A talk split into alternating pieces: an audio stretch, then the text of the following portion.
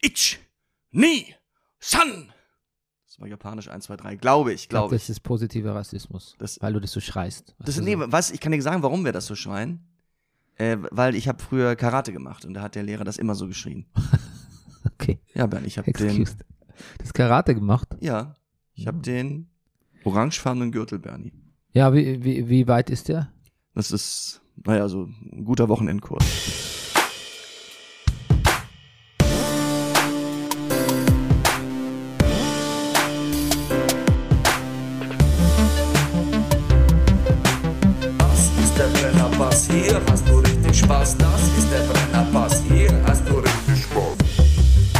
Meine Damen und Herren, hier ist der Brennerpass, ein Podcast über 18 plus 14 TV-Shows und drei Filme oder so. Keine Ahnung. Mein Name ist Bernhard Daniel Mayer und mir gegenüber sitzt er. Er ist der letzte Hugenotte, wie ich hörte. Ne? Der Manifest-Actor, der Mann, der Barfußschuhe gesellschaftsfähig gemacht hat, der laut Sekundärliteratur lustigste Mann im Internet, der Kascher und Konnoisseur, der aktuelle Guinness-Buch-Rekord, Alter im Kurs der Nachbarschaft. Ey, guten Morgen, Herr Nachbar. Das Phantom der Distel, der Pornfree Pesketarier und der Mann ohne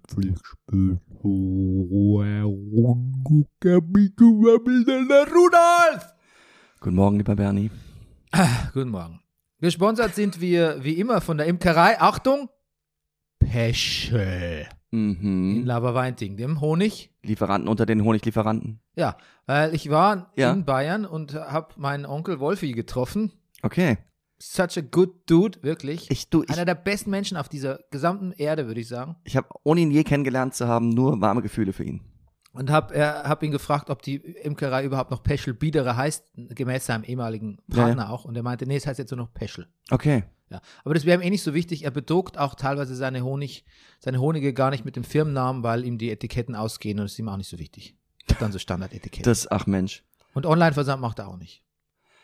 Also, das heißt, wenn jetzt also tatsächlich mal ein Hörer Honig aus dem Hause ja. haben wollte, was müsste er tun? Der fährt nach Laber-Weinting im mhm. Landkreis Straubing-Bogen. Mhm. Straße weiß ich jetzt nicht, aber am besten ist eben, man ruft da vorher an und kommt nicht so unangemeldet, taucht Okay. man da auf. Äh, oder er geht auf den Regensburger Wochenmarkt am Ah. Samstag früh Das scheint mir eine gute Option, ja. Und da kann er, findet er den Onkel Wolfi. Okay. Und ist das aber auch so, als man sieht ja manchmal im Vorbeifahren, auch ich habe es auch in Dänemark gesehen, Honig auf Dänisch heißt, glaube ich, Honning, stand immer draußen dran, dass äh, Imker auch so ein Schild an die Straße stellen. Würde man sowas an der Straße finden? In Oberweinting? In, in Laber. Laberweinting? Ja, ich, vermutlich. Ich weiß es jetzt gar nicht, aber es, es liegt ein bisschen versteckt, sein Viertel. Okay. Sein Kiez. Sein Ki Ja. Verstehe, der Ort ist weitläufig. Ja. Und gerade durch eine schreckliche Umleitung auch äh, gehandicapt. Oh, oh, oh. Ja, ja, wir müssen immer, man muss immer über, über Hofkirchen fahren. Aber okay, verstehe. Aber der Regensburger Markt, der ist eine Option. Der ist äh, eine Option und der ist existent und funktional und jeden Samstagmorgen. Top. Brennerpass funktioniert mit eurer Unterstützung. Ihr könnt uns spenden und unterstützen finanziell unter bernie.meier.gmail.com. Das ist auch meine PayPal-Adresse. Ansonsten schreibt ihr mir, dann helfe ich euch weiter. Rüdiger, Ja. es ist so viel passiert. Und wir waren noch im Urlaub. Wir haben, Und- eigentlich, wir haben den Brennerpass eigentlich pausiert an der, an der Stelle im Jahr, wo die meisten Serien rauskamen. Ach. Bernie. Ja. Hm. Und ich, ja. Aber du warst in Bayern auch?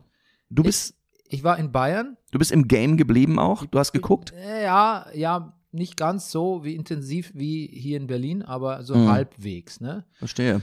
Und ähm, ich hatte auch noch ein großes, äh, ich habe da auch noch einen Leipzig-Abstecher, Ja. wo ich ja die Band Ghost sehen wollte, Ach du, ja, du Armer. die leider ihr das Leipzig-Konzert als einziges abgesagt haben. Verdammt nochmal. Gut, war ich lange, war ich viel im Zoo. Und dann jetzt meine Frage. Was habt ihr gemacht als äh, Ersatzprogramm tagsüber? Wart ihr? Tagsüber Zoo am Freitag, aber am. Donnerstagabend, das Ghost-Ersatzprogramm war Ja. ein Kinofilm und über Ah. den kann ich dir gleich berichten. Super. Ja. Und wart ihr im Zoo auch im, wie heißt das, Gondwanaland? Ja. Und das ist ganz schön anstrengend, ne? Ist So, so warm da drin. Ja, es ist warm und vor allem waren es so viele Leute, man wird so richtig durchgetrieben. Hm. Und ähm, man konnte eigentlich gar keine Tiere so richtig sehen und auch die wirklich sehr schöne Flora nicht begutachten, weil man, Hm. weil es immer, es musste immer weitergehen. Es war ein richtiges Gedrängle. Man wurde durchgehetzt. Aber so ansonsten schönster Zoo, den ich je gesehen habe. Ja, ist ein schöner Zoo. Schöner Zoo, ja. Und da, da saß wirklich eine riesen, riesen Eidechse auf dem Boden. Also die war durchaus so groß. Bernie zeigt mir mit den Händen eine Größe von Ja. circa 30 und man Zentimeter. konnte die streicheln. Ach was. Ja. Und Moment, she, she, war, did, she did give a fuck. war die im Gehege oder saß die in der Cafeteria Nee, oder nee, wo die war saß die? am Boden auf dem Fußgängerweg. Auf dem Fußgängerweg. Ja. Im Außen- oder Innenbereich? Im Gutwannerland. Im Gottwarnerland. Also im Außenbereich. Gut. ni- Nicht, nicht in einem Käfig oder Und hattest du das Gefühl, dass diese Eidecke sich, Eidechse sich bewusst ist, dass sie da ein Ausstellungsstück ist? ähm, Ich glaube, es war ja egal. Ja, Sie hat sich äh, gesonnt. cool. Okay. Du warst in Dänemark? Ich war in Dänemark, ja. Wo da genau? Ich war auf der Insel Möhn. Das ist äh, von Berlin aus, war das jetzt irgendwie, man fährt nur bis Rostock und geht dann aufs Schiff und dann beginnt, ja, wie das ich schon immer gesagt, der Urlaub und dann fährt man dann, kommt man in Geza an, Dänemark und dann fährt man gar nicht mehr so lange. Es ist irgendwie ganz gut zu erreichen. Und es gibt eine Sache, die hätte dir, glaube ich, Bernie, sehr gut gefallen. Äh, Möhn ist, glaube ich, neben der in ein, einer Wüste in Nevada einer der dunkelsten Orte in der Nacht. The Dark Sky. Und da kann man Sterne gucken, Bernie. Sterne gucken. Ich habe an dich gedacht. Das wäre was für dich gewesen. Wir waren auch so wirklich ganz einsam weit draußen. Das lauteste, was zu hören waren, das Schreien der Fasane. Und ich kann dir sagen, die Jungs machen ganz schön äh, Krach mitunter. Sehr viel Natur da. War, ja, war sehr schön. Hm. Schön. Ja, guckt habe ich nix. In Guckt hast du Dänemark. Nee, wir waren da wirklich so, wir haben auch kein Fernsehen geguckt, es war sehr äh, ländlich. Wir haben nur den, ich habe nur den Dark Sky angeguckt. Ja, aber da muss ich sagen, dann kommst du zurück aus Dänemark, ne, bist gerade ein paar Tage da und ich so, Rüdiger, lass uns mal The Northman zusammen gucken. Ja. Und Rüdiger, so habe ich schon gesehen. Ja, das damit hast du nicht gerechnet, Nee, ne? da Da, war ich warst du auch bis kurz Oh. mal kurz an. Das tut mir auch leid, ich hätte auch gedacht, Nein, ich war gar nicht ange Nein? Okay. ange, ange, ange, angepisst. Nein, ange, kurz angebunden. Du hast nur so okay geschrieben, glaube ich. Das, oh, ist Bernie Nee, jetzt cool drauf. habe ich das, geschrieben. Cool hast du, Schlag stimmt. Ah, okay, stimmt. Ich war, nicht, ich war mir einen kurzen Moment unsicher, ob du vielleicht gedacht, man hätte auch schnell noch zusammen reingehen können. Es war wirklich, wir kamen wieder aus dem Urlaub und es war so Wochenende und ich dachte, ich habe ganz spontan die Entscheidung getroffen, ach komm, ich gehe doch ganz schnell ins Kino. Hm. Gut. Ja, sprechen wir gleich drüber. Sprechen wir gleich drüber. Ähm, genau. Ansonsten, es ist eine Menge passiert, während Ja. wir pausiert haben. Ne? Also Elon, Elon Musk ist dein neuer Boyfriend, Rüdiger? Ja, ja, ja, na sowieso, du. Ja. Also du gehörst ihm jetzt? Du, seitdem äh, der Carsharer Miles auch Tesla anbietet, Bernie, sind Elon Musk und ich, Ja. ja. Wusstest du auch, dass Elon Musk auch mal kurz mit Amber Heard zusammen war, Bernie? Was soll Ja. man dazu sagen? Warum, warum erwähne ich das jetzt überhaupt? Nee, wusste ich nicht, aber Aber Amber Heard hat auch gesagt, das hätte sie nur, das war so nur so in between Dates, hat sie den Elon dazwischen ge, ich weiß auch nicht. ja. ja. Wenn du den Elon Musk jetzt mal so auf eine äh, ähm, ähm, äh, Dating-App stellst, ohne seinen ganzen Background oder so, dann glaube ich, tut er sich auch eher schwer. ich mir den so anschaue. Das aber, ist fast ein gutes Showkonzept, finde ich. aber es ist, ist wahrscheinlich jetzt Ja. Face-Shaming, was ich gemacht habe. Ja, aber Ähm, es naja. widerspricht sich nicht mit dem, was ich gedacht habe. Ja. Ähm, ja, wie findest du das? Das ist echt auch so, ein- äh, äh, egal was wir jetzt, egal was du sagst, egal was Mhm. ich sage, es können nur lauwarme Takes sein, die wir jetzt noch zu Elon Musk über dem Twitter haben. Natürlich, haben, aber dafür sind wir hier. Später. Ich, also zu solchen Themen, klar, lauwarme Takes. Also pass auf, ich beginne mit dem ersten lauwarmen Take. Also auf Twitter hat es ja die Runde gemacht, ähm, Vorschläge jetzt, also nach dem Motto, Twitter ist jetzt bald verbrannte Erde, wo, wo gehen wir hin? Einer der veritabelsten Vorschläge war eBay Kleinanzeigen. Das, das hat mir irgendwie gefallen. Ansonsten höre ich jetzt immer Mastodon. Das klingt so ein bisschen wie ein Magen-Darm-Medikament, ist aber, das ist, oh, oh lauwarmer Take. Ähm, hast du davon schon mal gehört? Ist auch ja, so ein, so ein aber nur davon gehört. ja, die, also ist irgendwie auch anders. Und es ist der Name von einer Metalband, die gar nicht schlecht ist. ach, ach so. Progressiven Metalband. Ja. Okay, verdammt. Okay, was, was denkst du? Ist es schlimm, wenn ich sage, es ist mir egal? Was? Ja, natürlich ist das schlimm. Ja, es, dann braucht man nicht podcasten, oder? Kann Das- man eigentlich jetzt hier Rechner zu? Bernie braucht jetzt hier einen lauwarmen Take von dir. Also bei allen Dingen, die so passieren, Mhm. auf der Welt und, im, und im, überhaupt so. Ähm, es hat mich, ich fand's, weißt du, es hat mich geärgert, weil es mir fast einen Take, ich dachte, das wird sicher, irgendwer wird mich sicher was dazu fragen oder wir reden im Brennerpass drüber und ich muss Mhm. ja irgendeine Meinung dazu haben. Oh Gott. Und ich, ich hab's, ich hab's nicht zu greifen bekommen. Ich habe Mhm. keine richtige Meinung dazu. Also ich, ich finde es natürlich auch irgendwie dekadent und anmaßend, dass man sich einfach so ein, so ein Dienst, so ein Meinungsfreiheitsdienlichen, Mhm. Mhm. im Idealfall Dienst einfach so kaufen kann. Mhm. Und ich habe auch längst die Illusion aufgegeben, dass man, dass Leute nicht einfach auch Dinge beeinflussen, die ihnen gehören, selbst wenn sie der, wenn sie die Presse sind. Mhm. Ich meine, ist ja schon immer, äh, Industriemagnaten haben schon Anfang des letzten Jahrhunderts äh, Zeitungen äh, gekauft. Also musst ja nur irgendwie gucken, ähm, Das stimmt. ich, ich sag nur, ähm, na, wie ist das? Citizen Kane. Es ist ja auch, Mhm. Oder Prinzip ist- Succession. ja, im, ja, im Prinzip ist es ja der erste Elon Musk, der Citizen, also ist der Citizen Kane Elon Musk, also Ja. ist, äh, eine Soße alles. also insofern eigentlich nichts Neues und deshalb habe ich auch keinen so richtigen Take dazu. Okay. Ja, also die- die ganze Sache mit, also dass er jetzt hier die richtige freie Meinung äh, äußern will, das, das, das, das, das ist, klingt nach ziemlichem Bullshit, zumal man ja auch weiß, dass er Ja, die richtige freie Meinung, die will, schlecht damit umgehen kann, wenn die, es die will ja auch, die will ja auch Attila äh, Ja, eben. Hildmann ma- ma- Ja, oder hier der äußern. Red Bull-Mensch. Also das ist so, naja, gut. Ähm, einen interessanten Take fand ich vielleicht noch, dass er auch selbst ein Elon Musk natürlich, um Twitter zu kaufen, Geld locker machen muss, liquide machen muss, wofür er natürlich, denke ich jetzt, also oder nicht, also am naheliegendsten wahrscheinlich Tesla-Aktien verkaufen wird. Auch nicht so wenige, dadurch wird der Kurs fallen. Viele, ich habe oder viele habe ich gehört, aber auch gesagt, äh, naja gut, das macht er nur, um den Tesla-Kurs so zu drücken, dass er dann, um dann im richtigen Moment zu sagen, nee, ich mach's doch nicht mit Twitter und kauft dann seine Aktien selber zu einem günstigen Preis zurück. Ich weiß nicht, das jetzt, das war, das war ähm, der bauernschlaue Take von Rüdiger Rudolph. Hm. Ja, you, you lost me at Aktien zurückkaufen. Ja. Na gut. Also rein, äh, rein ähm, Gut. kontextmäßig. Nicht, nicht, gar nicht an deinen Argumentationszweifeln, aber das war mir dann schon zu, Verstehe ich. Komm, lass uns das Thema das war wechseln. nicht Peak, Peak Interest bei mir, muss ich sagen.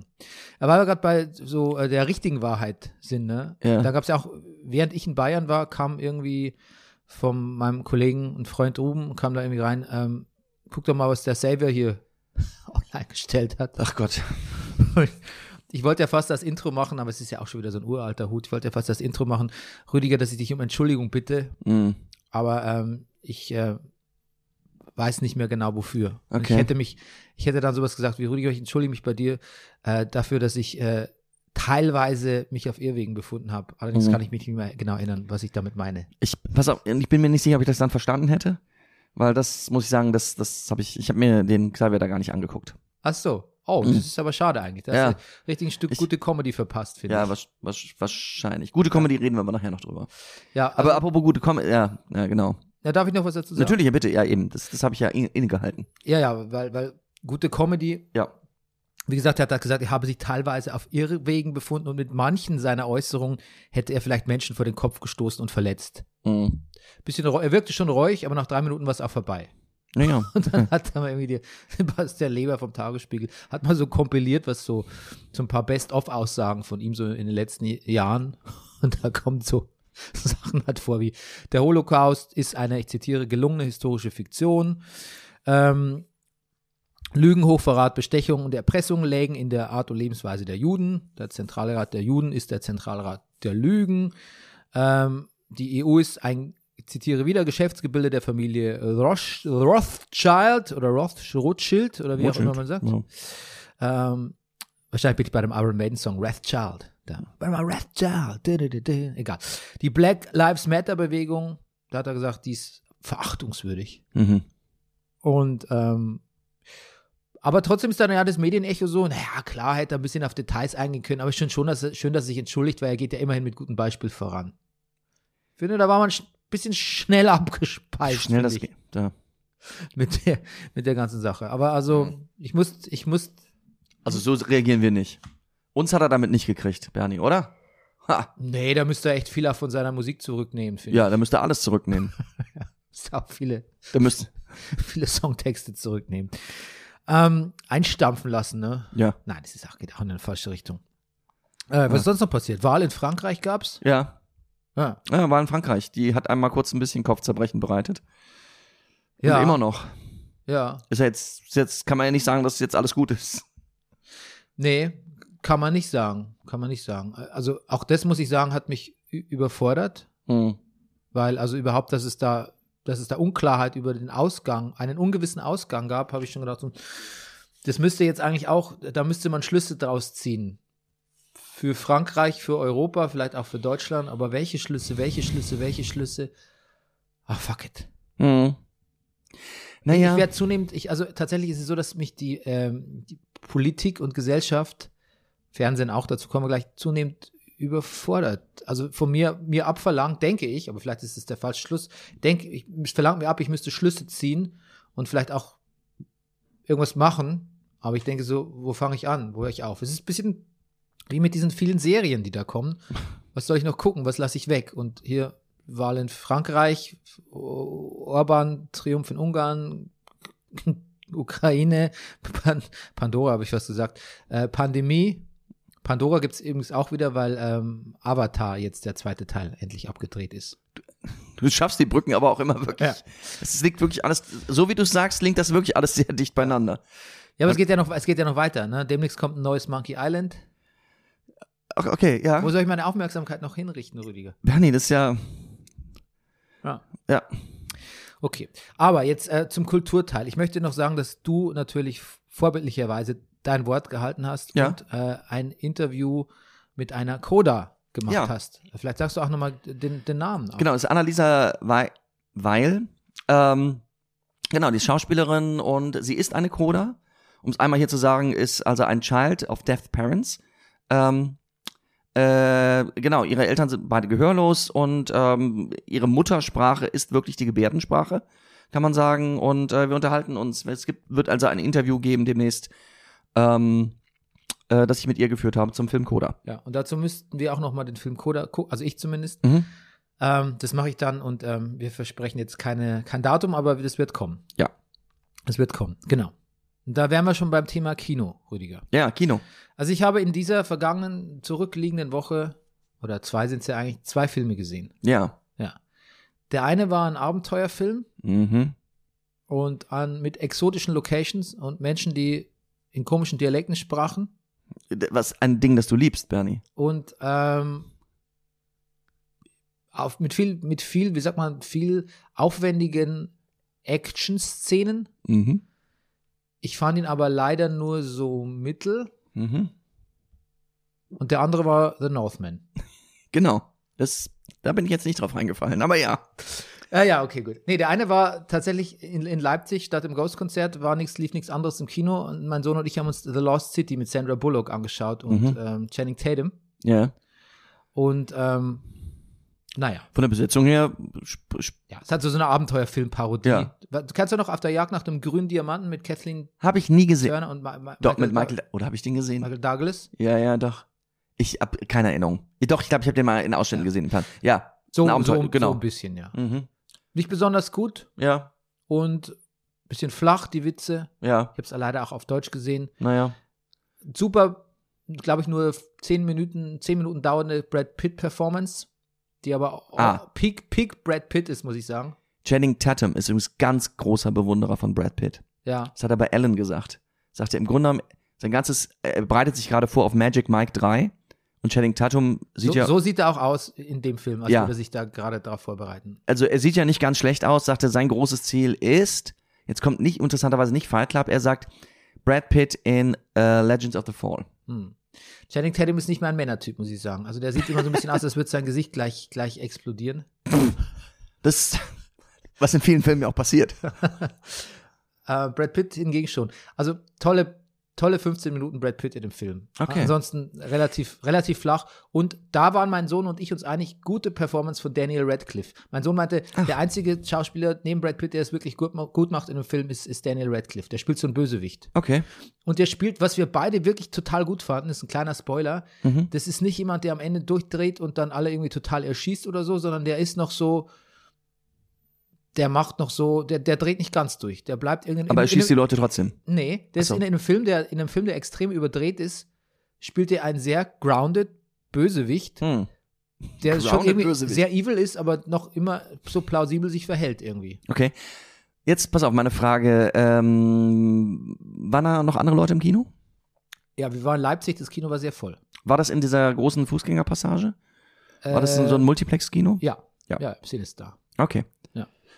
Mhm. Nee, ich frage nur so, ich mache mir Sorgen um den Zustand des Kinos, weil ich das Gefühl habe, es laufen nicht so besonders gute Filme im Moment. Ja, aber auch in Deutschland muss man dazu sagen. Okay. Wenn ich mir hier die, äh, die Kinokritiken in Amerika durchlese und so, dann gucke ich immer, wo diese Filme bei uns laufen und dann laufen die erst Monate später. Ja, was ist denn das wieder? Und, hier, und dann gucke ich mal, ich würde gerne ins Kino gehen, denke ich mir, was läuft denn? Und dann läuft auch echt, dann läuft halt echt Filme, die ich teilweise schon gesehen habe, Ja. also schon im Streaming sind, Ja. oder Filme, die nicht wirklich Programmkino sind, sondern so Mhm. Halbprogrammkino, komische Komödien aus Frankreich und irgendwas, sicher, ja. irgendwas da wahrscheinlich auch mit, mit ähm, sicher irgendein, irgendein Sönke Wortmann-Film oder irgendwas. Gott, ja. Also, not Nee. for me, muss ich sagen. Nee. Ja, und der andere Film, den ich gesehen habe, war dann The Northman. Northman. Und Hm? da muss ich ausholen. Ja, hol, hol bitte aus. Weil ich bin Fan von, von Robert Eggers. Ne? Mhm. Ich mochte The Witch, ich mochte The Lighthouse. Hm, ich weiß. Ich habe mich sehr auf diesen Film gefreut. Ich bin nicht der größte Wikinger-Fan, aber ich dachte, ach, so ein bisschen Wikinger-Action, warum nicht? Ja, und The Odin of Coden. Ja, The Odin of Coden spielt Was- die was kann- Hauptrolle, ja. What could possibly go wrong? Alexander Skarsgård, ja. Ethan Hawke ist immer toll, Würde ich auch immer noch so stehen lassen. ja. Ja. Ähm, ich, also wirklich voll positiven Bias. Ne? Mhm. Ich, es, es hätte tatsächlich angenehme Abende, äh, Okkasionen gegeben, diesen Abend zu verbringen. Also es war Mhm. kein Abend, wo ich dachte, jetzt gehe ich halt ins Kino, ich habe nichts zu tun. Und es war ein Abend voller, voller Optionen. Mhm. Aber ich habe gesagt, nein, Nein, Freund. komme was wolle, ich bleibe dabei mit bei meinem ursprünglichen Plan. Ich gehe in The Northman. Ja. Du bist mit dem Drachenboot die Torstraße hochgerudert. In die Kulturbrauerei bin ich Die, ach, die Bernauer. dann die Schönhauser hoch. Oder die Bernauer. Ja. Ja. Genau. Und ging da rein und dachte, yes, let's do this. Yes. Let's oder wie, wie, wie sagt unser Freund Roy Kent, let's fucking go! Ja. Und dann sitze ich drin und denke mir so, mhm, Ah, ja. hm, na, komischer Akzent irgendwie. Da fängt's schon mal an. Und nach einer halben Stunde denke ich mir, das ist nicht, das ist nicht gut, oder? Das ist nicht gut, was ich hier gerade gucke. Ja, ich bin so dankbar, Bernie. Und dann, ich gucke weiter und dann bin ich so kurz ab. Dann kommen halt immer so zwischen, dann, also sind so Action-Szenen, heftige, und dann kommen aber so Passagen, in denen lange nichts passiert, außer so, so traumhafte Sequenzen, Mhm. so wie so nordisch, isländisch, isländische Drogentrips. Mhm. Dann ein Björk-Video. dann schlafe ich kurz ein, dann wache ich wieder auf, denke ich so, jetzt muss ich aber dringend aufs Klo. Oh, komisch, ich habe gar keine Hemm ich habe gar keine Angst, was zu verpassen. Ich gehe einfach aufs Klo. Ja. Dann komme ich wieder, so ein bisschen ernüchterter. Manchmal beschlagen dann auch meine Kontaktlinsen so und dann mache ich mir so frisches Wasser rein und dann bin ich irgendwie wieder fitter. Und dann denke ich so, vielleicht hat es daran gelegen. Komme ich wieder, guck weiter, denk so, das ist nicht gut. Mhm. Das ist nicht gut hier irgendwie. Interessiert mich das jetzt eigentlich noch, ob der sich rächt? Nee, eigentlich interessiert mich das nicht mehr. Ähm, warum geht der so gebückt? ich ich habe mich dann plötzlich auf Details versteift, die wirklich völlig Voll. uninteressant waren, einfach weil mir auch so Fahrt war. Mhm. Und dann habe ich, wir haben, also ich war mit Daniela und Daniela und ich, wir haben den, unsere Buch, Buchhandlungsfreundin und wir haben den ganzen Ja. Film nicht gesprochen und danach habe ich zu Daniela gesagt, in so einem ängstlich, fast ängstlichen Ton habe ich gesagt, fandst du das gut? Und die so, fandst du das gut? Und ich so, nee. Und die so, ja, ich auch überhaupt nicht. Mhm. Und dann gehen wir nach Hause. Mhm. Ja, über diesem Film steht, finde ich, ein ganz, ganz großes Was soll das? Äh, ich kann gleich ein bisschen Licht ins Dunkle bringen, weil ich ein Interview mit Robert Eggers gehört habe. Ja.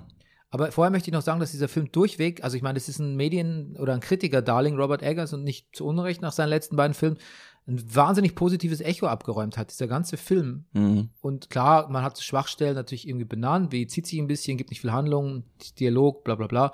Aber eigentlich hat man gesagt, guter Film und echt mal so ein Fest und jemand, der sich was traut und ein Regisseur, der Entscheidungen trifft. Dem kann ich auch zustimmen, aber diese Entscheidungen, die waren nicht Aber das alles macht noch keinen guten Film. Nee, das macht. Ich glaube, man ist so dankbar für die Kinolandschaft ist so öde, weil es sonst weil es nur Marvel-Filme gibt Ja, und schlimm, ne? DC-Filme, dass man echt dankbar ist, wenn man so eine bisschen andere Vision von einem Action oder Blockbuster, wie man es auch immer nennen will, Mhm. kriegt, dass man alles so gierig nimmt und sagt, puh, was anderes, künstlerische Vision, äh, äh, ein, ein Auteur, der Robert Eggers, ähm, Mhm. nehmen wir. Mhm. Finden wir einfach gut.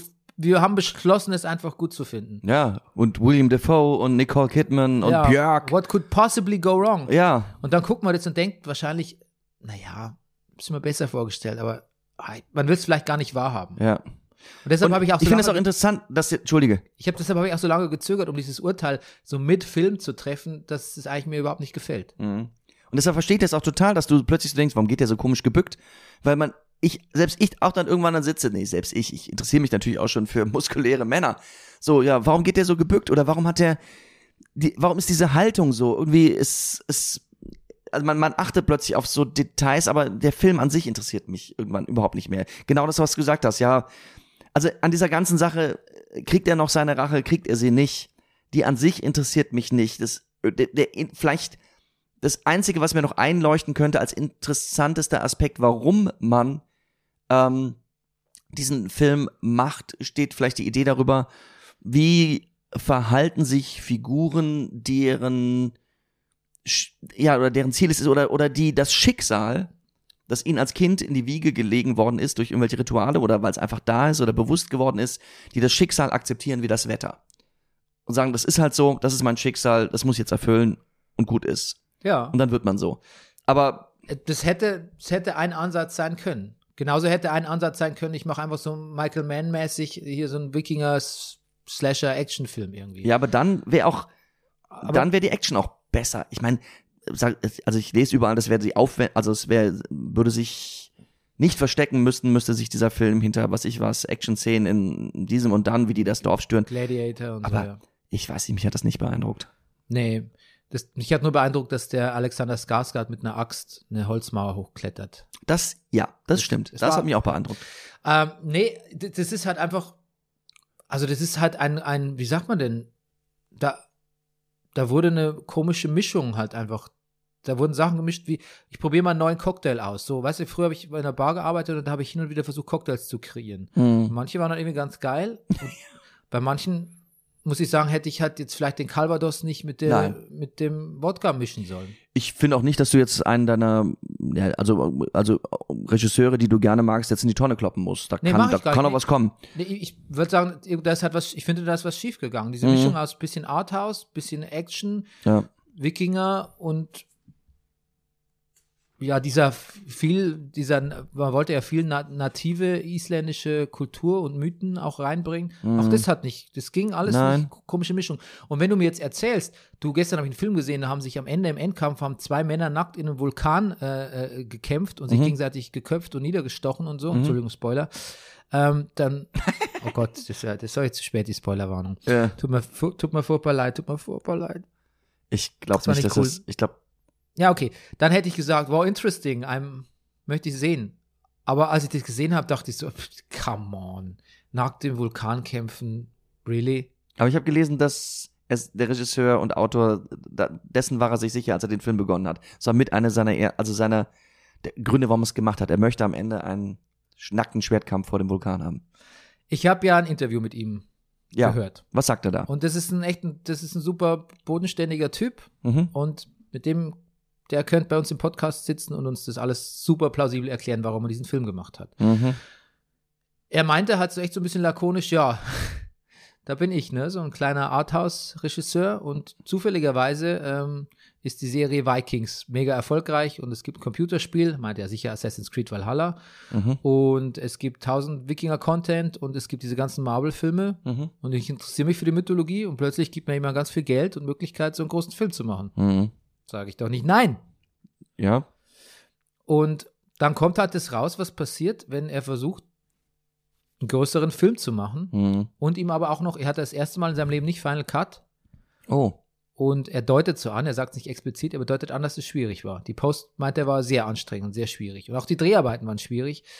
Ähm, ich meine, ich, ich habe schon gehört, dass er sich gut mit Alexander Skarsgård verstanden hat, der hat sich da auch sehr eingebracht und so und er hat es auch mit dem isländischen Co-Autor zusammengeschrieben, aber irgendwie war das, glaube ich, nicht so smooth sailing, der ganze Film. Und wenn Mhm. Filme nicht smooth sailing sind, dann kann auch was rauskommen wie Apocalypse Now, das wissen wir alle.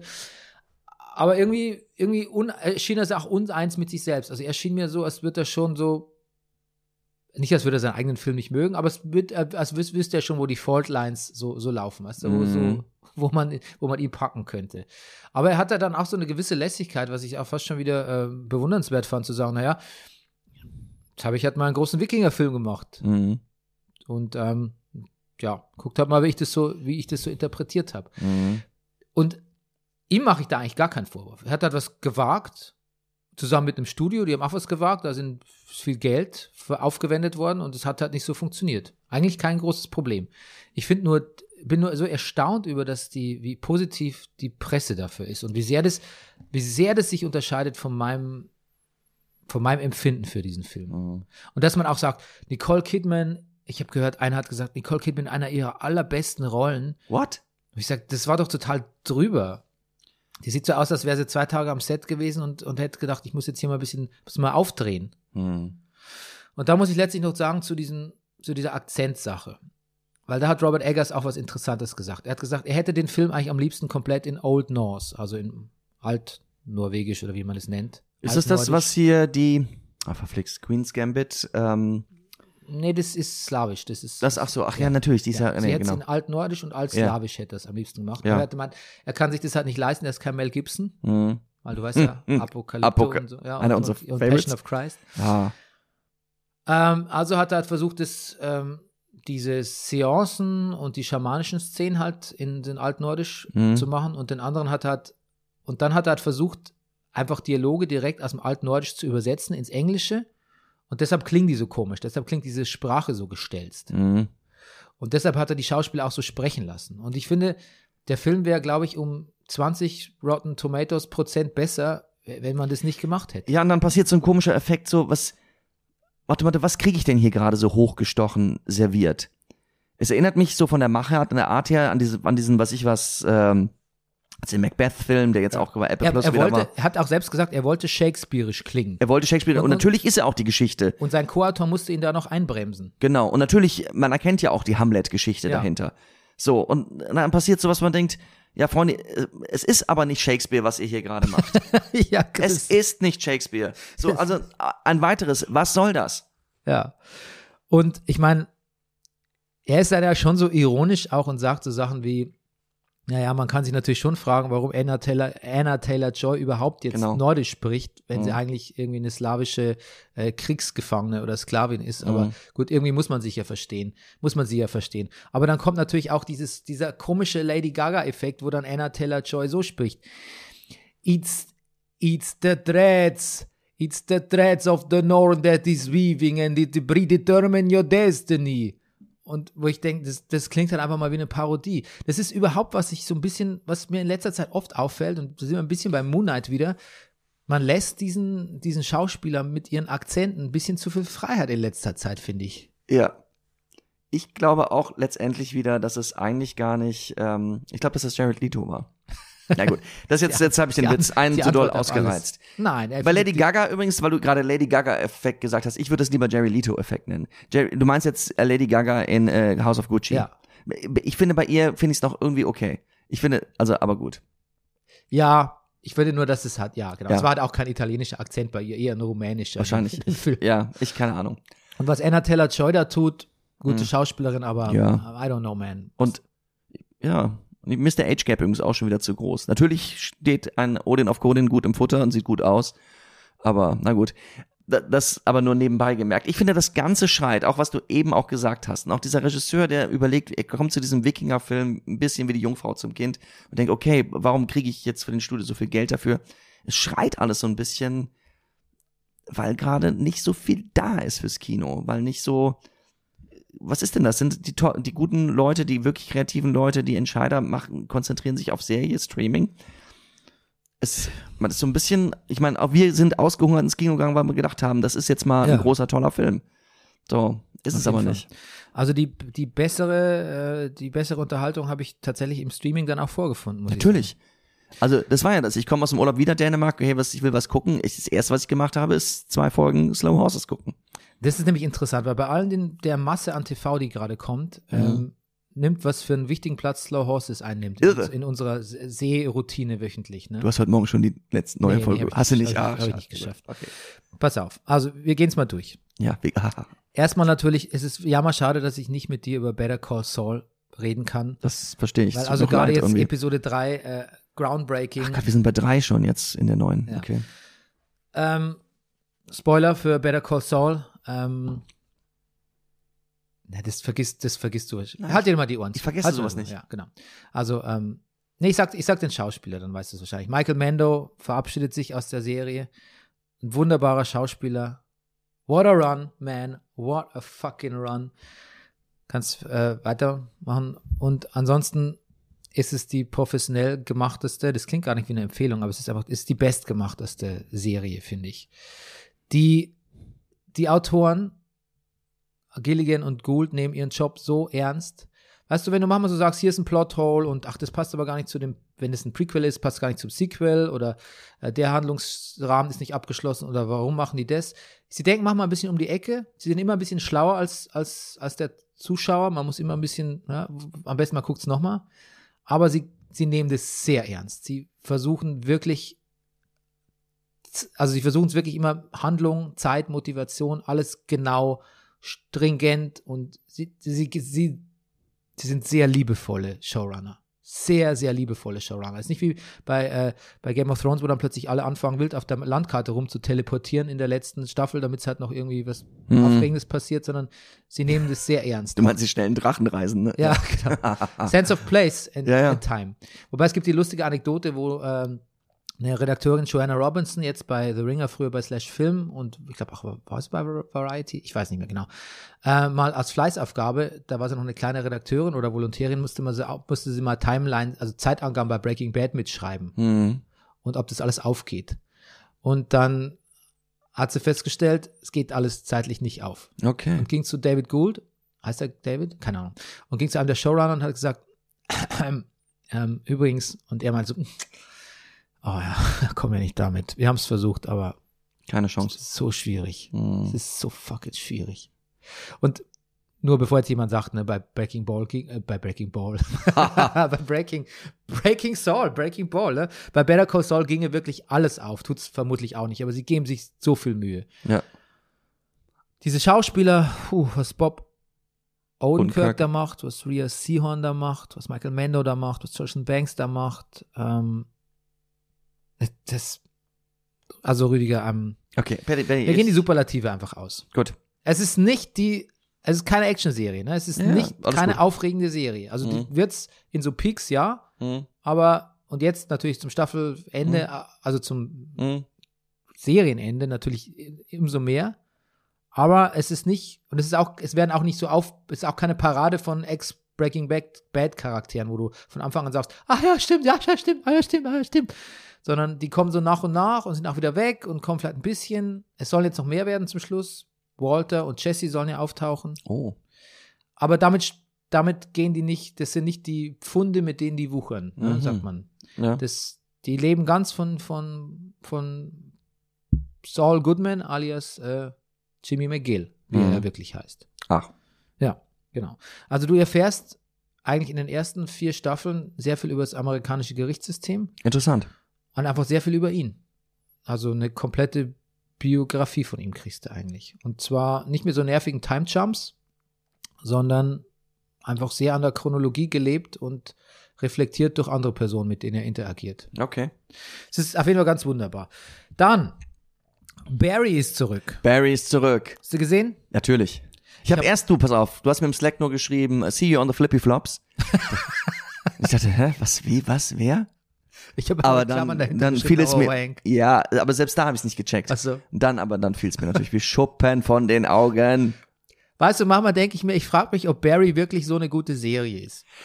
Verrückt? Ja, habe ich mich auch gefragt. Ich frage mich, ob eigentlich diese Handlung, diese völlig wirre Handlung und diesen ganzen Wahnsinn, was die da machen mit Plot hier, Plot da, tschetschenische Mafia kam, ob das wirklich so gut ist. Und ob das so interessant ist Ob auch. Oder so ob es zu Ende erzählt ist schon längst. Ja. Aber wir uns das angucken, weil die Figuren so toll sind und weil ich auch in dieser ersten Folge sofort wieder ein Gefühl kriege, richtig, das ist Barry. Ja, Barry ist eher so wie eine Sitcom. Das hat, also es Ja, ist natürlich eine ja. sehr dunkle Sitcom, aber irgendwie, man, man, man kommt wegen der Charaktere und nimmt die Handlung in Kauf, würde ich sagen. Naja, und das ist natürlich auch irgendwie passend, weil es natürlich auch die Freundin, also die ich übrigens fantastisch finde, ist eine irrsinnig gute Schauspielerin. Ja. Weil die auch da so, so, so, so. Wo ist, der, wo ist der Name, Rüdiger? Ja, ja, ja. Das Ja, ist, sorry, das, äh, äh, Dürfen das wir nicht machen, hast recht. Nee, wir müssen jetzt auch nachschauen, weil Ja, wir ist gucken nach. tatsächlich einfach, ähm, das ist tatsächlich auch eine Form von, wie sagt man, Ja. Misogynie vielleicht sogar, wenn man einfach sich immer nur die Namen der, der oder patriarchalisch, weiß nicht, immer nur die Namen der Hauptdarsteller merkt, Mhm. weil man die so witzig findet. Aber ich sag dir, du meinst, ähm, du meinst Sally, heißt die Sally? Mhm, ich glaube. Ja. Ähm, dann meinst du Sarah Goldberg. Gut. Aber dreht sie da nicht auch? Was dreht sie da? Ist das eine Sitcom? Nein, ist keine Sitcom, eine Serie. Ja, sie dreht auch eine Serie. Das war, das war Mhm. Bill Hader, ich habe im Interview gehört, das war ihm wichtig jetzt, dass die jetzt so inside Hollywood jetzt auch sind, Ja. die beiden. Ähm, aber was ich bei Barry ganz toll finde, Know-how Hank ist ja eigentlich der Chef der aktuelle, der tschetschenischen, des Ablegers der tschetschenischen Mafia in L.A., Ja. der Chef, ähm, der echt so eine bisschen eine Comic Relief Figur ist. Ja. Wie der auch dann so ernste Momente hinkriegt, das finde ich, das finde ich irre gut. Mhm. Dass Barry zu ihm sagt, du, mir geht's echt schlecht, ich brauche einen Job und so. Und dann wird Hank ganz ernst und sagt so, Entschuldigung, du kannst nicht alle Leute erschießen und, Ja. und äh, ich leg noch ein gutes Wort für dich ein. Und dann kommst du aber und sagst, ich hätte gern einen Job. Ja. D das geht so nicht. Und er trägt einen fantastischen Bademantel dabei. Einen schwarzen mit gelben Oktopussen drauf. Ich bekomme seit Wochen diesen Bademantel auf Insta in der Werbung angeboten. Und ich überlege den immer, ähm, ich, ich, ich hätte ihn ganz gerne, er ist nicht ganz billig. okay. Und er ist ein bisschen kurz, aber dann habe ich ihn jetzt an NoHo Hank gesehen und gesagt, nee, er sieht doch sehr gut aus. Ich schick dir mal, ich schick, ich poste das mal. Ich habe auch ein Interview, in dem Interview mit Bill Hader sagt er auch, ähm, sagt er auch so, wird da so gefragt, na, wusstet ihr eigentlich, wo es lang geht, so Staffel 3, was ihr vorhabt, wie die Geschichte der Charaktere weitergehen soll? Und er so, nee, ja, wir hatten so ein paar Ideen, aber ja, war auch irgendwie Pandemie und so. Ach, na, haben wir uns mal, mal zusammengesetzt und haben einfach mal geschrieben und aber wir, wollten, wir freuten uns einfach wieder mit diesen Figuren arbeiten zu können. Mhm. Aber da siehst du auch so, die Handlung war bei denen auch nicht, auch echt nur sekundär. Tja, aber das Thema hatten wir jetzt schon mal, lange Pandemiepause und man guckt eine erste Folge von was und man hat sofort wieder, wie bei Atlanta haben wir das auch gesagt. Okay, es fühlt, ich krieg das Atlanta-Feeling, ich krieg das Barry-Feeling. Und das mehr muss dann jetzt vielleicht so eine erste Folge auch nicht können. Nee. Slow Horses Feeling, ne? Oh. Da hingegen, habe ich auch gerade noch ein Interview mit dem Autoren, der das Buch dazu geschrieben hat. Der, Ja, der, dessen Name ist mir jetzt empfallen, aber wir haben jetzt einen Frauennamen vergessen. Jetzt, aber das ist dann nicht Will Smith. nee, nee, nee, Nee. nee, nee, nee, ist nicht der Showrunner. Das ist tatsächlich der Ja. Autor von dem Buch. Okay. Und der hat was Lustiges erzählt und hat gesagt, einer seiner größten existenziellen Krisen als Schriftsteller war immer, dass er kein Experte für irgendwas ist. Er ist weder Ex-Geheimdienstagent, noch hat er Mhm. wie Ed Burns beim Baltimore Police Department mal gearbeitet, noch äh, ist er in der Politik, sondern er ist einfach, er ist quasi nur Zeitungsleser. Verstehe ich.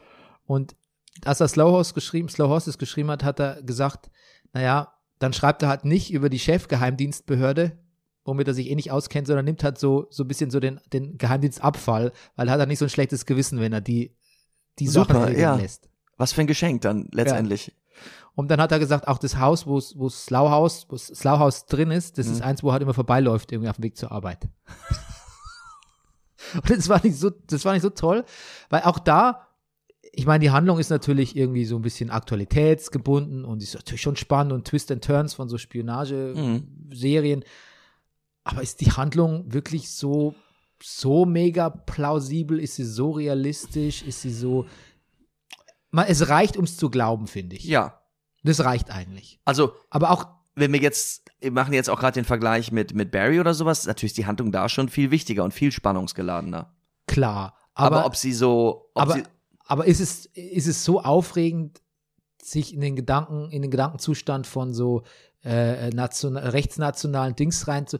Es, es ist nicht auch, guckt man nicht auch lieber den Figuren zu, als der Handlung zu folgen bei Slow Horses? ja, ja gut, andererseits, wenn du das jetzt auch mal vergleichst mit so anderen Agentenplots, die man kennt, da gibt's natürlich sehr plausible Sachen. Aber die ganze Welt guckt James Bond, also entschuldige, also Ja. das, ja gut, das ist jetzt ein blödes, aber ja, irgendwie vielleicht dann doch trotzdem. Ich, ich gehe da mit irgendwie. Ja. Ich weiß es nicht. Ja. Nein, ich gehe auch mit. Ich will eigentlich nur sagen, dass auch da, wer weiß, ob eine echte Spionagegeschichte ist, wahrscheinlich auch langweiliger als das, was mit Sicherheit. Mit Sicherheit. Ah, es ist, Ich finde sie irre, zum Beispiel, um jetzt mal eine Szene rauszupicken. Jetzt, ich weiß nicht, ob ich will, also wenn das jetzt vielleicht, bitte, also Vorsicht, kleiner Spoiler ahead. Spoiler für Folgen 1 bis 4 oder so. In die vierte Folge. Das Entführungsopfer fährt mit seinen Entführern im Auto und sie wissen ja, er ist Stand-Up-Comedian. Und sie, im Grunde genommen versprechen sie ihm, dass er länger leben bleibt, wenn er jetzt sie zum Lachen bringt. Hm. Und wie, dass diese Szene funktioniert. Das hat mich irgendwie sehr gefreut. Ja, vor allem diese Szene funktioniert und ich wusste aber eigentlich auch gleich, dass sie in irgendwas Schlimmes umschlagen wird. Das man schon. weiß das alles Ja. und man bereitet sich aber auch, man hat schon so einen inneren Cringe-Moment. Okay, jetzt macht jemand in so einer lebensbedrohlichen Situ- Situation, versucht Stand-up zu machen Mhm. und macht wahrscheinlich Witze über Nazis. Mhm. Möchte ich das sehen? Vielleicht nicht. Und dann funktioniert es. Und es funktioniert Ja. sogar echt ganz hervorragend. Ja, wirklich. Aber auch das ist ja so ein, das, das zeigt ja nur, wie, wie, mit wie viel Freude da alle spielen und auf, Mhm. auf, ja, die sind halt alle auf, das, auf der same page, kann man sagen, ne? Ja. Und das bei, bei, das, bei Northman war ich mir auch nicht so ganz klar, ob da alle auf der, ob da alle genau wissen, was sie da machen. Das irgendwie. stimmt, das stimmt. Ich, ja, Und es Auch- ist, das- das ist vielleicht auch so eine Beobachtung, die wir im Brennerpass jetzt über die letzten Jahre machen, dass bei Filmen A, Rhythmus sehr wichtig ist, ja, Akzente ja. Und dass Und- alle den gleichen Film spielen. und also alle den gleichen Film ja, spielen. voll, voll, das sagen wir immer wieder. Ja. Ich finde, dass bei Northman, es fällt gar nicht so sehr raus im Sinne von, da spielt einer wirklich was ganz anderes als alle anderen. Ich finde, bei Northman zeigt sich das mehr in einem, äh, selbst bei so Schauspielern wie Nicole Kidman oder William Defoe, dass sie plötzlich austauschbar sind. Wo ich gesagt, das ist irgendwie ganz nett, dass das William Defoe ist, aber es hätte auch wirklich jemand anders sein können. Ja. Es hätte auch wirklich jemand anders als Nicole Kidman sein können. Stimmt, da trifft es eigentlich gar nicht so zu, dass die, dass jemand völlig, völlig ausbricht irgendwie. Aber genau. Das, das war ein schlechtes Beispiel von mir. Ich räum, Nee, ich nein, ein. nee, nee, nein, finde ich, finde ich nicht. Es passt, es gehört trotzdem da rein. Aber trotzdem nicht, sind sie nicht in dem Feeling des Films. Eben, es ist, das Feeling des Films ist nicht so stark, als dass die, es, es wird nicht speziell genug. Es, ist, Ja. es war austauschbar. Außer, Ausnahme, Ethan Hawke. Solange der Ja. auf der Leinwand war, konnte ich dem Film, Ja, hab ich, bin ich dem Film irgendwie anders gefolgt. genau. Und der hat es sogar noch geschafft, in dieses komische Schicksals, also dieses Ritual mit dem noch jungen Amleth, mit dem Kind Amleth, Humor da reinzukriegen. Ja. Und das ist wirklich was Persönliches. Und das hat mich auch letztendlich damit versöhnt, also dass, dass der Junge, äh, dass der so aus den Wolken fällt, der Erwachsene, Rache, Engel, der sagt, nein, mein Vater war doch so, mein Vater war doch so. Und ich denke an den Ethan Hawke und, und kann das verstehen. Ja. The Lighthouse, was, hast du The Lighthouse gesehen? Nein, leider nicht, nein. Das ist ja auch ein Film, wo zwei, Willem Dafoe und Robert Pattinson sind zusammen auf einem Leuchtturm, zwei Leuchtturmwärter, abgeschnitten von der Umwelt und treiben sich gegenseitig in, in den sprichwörtlichen, buchstäblichen Wahnsinn. Mhm. Und der Film ist hilarious. Da sind, also man denkt erst, es ist so ein Psychodrama, ein bisschen, bisschen Horrorelemente, also hat es natürlich auch, aber es ist auch offensichtlich, dass da Schauspieler am Set jede Menge Spaß haben, voll durchzudrehen. Mhm. Und das ist so ein Moment in Northman, wo ich denke, ja, das blitzt da auch kurz auf. Und das, Okay. das hätte dem Film wahrscheinlich ganz gut getan. Mhm. Aber gut, wir waren eigentlich bei Slow Horses und dann Ja. auch schon wieder weg, weil ich weiß nicht, ob du es gesehen hast, Rüdiger, denn wir sind zurück in Baltimore. We own this city. We Own the City. Ich habe nur die Werbung gesehen auf HBO. Oh mein Gott. Und es ist auch von ihm, ne? Ja, es ist von Showrunner, glaube ich, George Pelicanos, auch ein ganz bekannter ähm, ähm, Krimi-Autor und, und, und ähm, TV- und Kinoschreiber. Ed Burns äh, und David Simon produzieren. Das ist ja das Team von The Wire. Eben. Es spielt in Baltimore. Es geht um Korruption und Missbrauch von Polizeigewalt. Mhm. John Bernthal spielt die Hauptrolle. Unser Freund Marlowe, jetzt habe ich den Schauspielernamen wirklich nicht parat, spielt einen Detective. Mhm. Es geht leider über, und das ist vielleicht auch der, der, der Makel, es geht leider über drei, über, über eine, springt auf der Timeline, über drei Zeitperioden. Und es geht im Prinzip um, ja, John Bernthal, der seine, der so eine Waffen, wie sagt man, so eine, Leute, die halt so Waffen aufdecken und finden. Gibt es einen deutschen Begriff dafür? Eine Spezialeinheit, die halt so Waffenkriminalität Also, ähm, genau. in Nee. Baltimore hat. Weiß ich nicht. Ja, Der bestimmt. hat so sein, sein Amt missbraucht und aber wirklich so ein un, un, unangefochtener, alpha-tiermäßiger, korrupter Street-Cop ist und Mhm. dem so ein bisschen auf die Schliche, wie man, basiert auch auf einem wahren Fall. Mhm. Und natürlich geht's, wir sind in Baltimore, geht's natürlich um Politik und Polizeiarbeit. Es Mhm. kommen ein paar The Wire-Charaktere vor auch, also nicht die Originalen, aber die Schauspieler. Mhm. Und ich habe das gesehen und ich war skeptisch, weil ich mit den letzten David Simon äh, Serien nicht so viel anfangen konnte. Ja, was war das? Deuce zum Beispiel, eine Mhm. davon, Porno-Industrie, also the, the Rise of Porn Mhm. Industry in, ähm, 19, in den 80ern oder 70ern, 70ern in New York. Ähm, eine mit Oscar Isaac auch, da habe ich jetzt den Namen vergessen.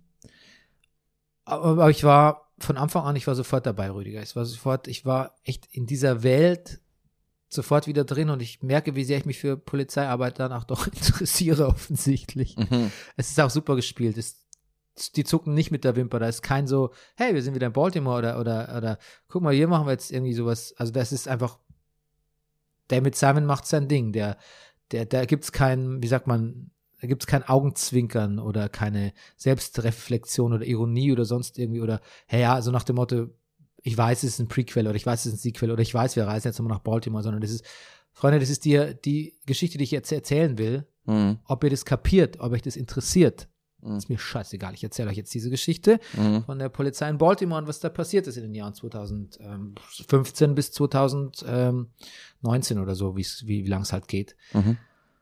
Und das hat mich auch drauf gebracht, wie gut eigentlich The Wire gealtert ist, weil wenn man The Wire jetzt guckt, dann ist es eine Bestandsaufnahme von Baltimore und oder eine, eine fiktionalisierten Version von Baltimore, seiner Unterwelt und seiner Polizeiarbeit.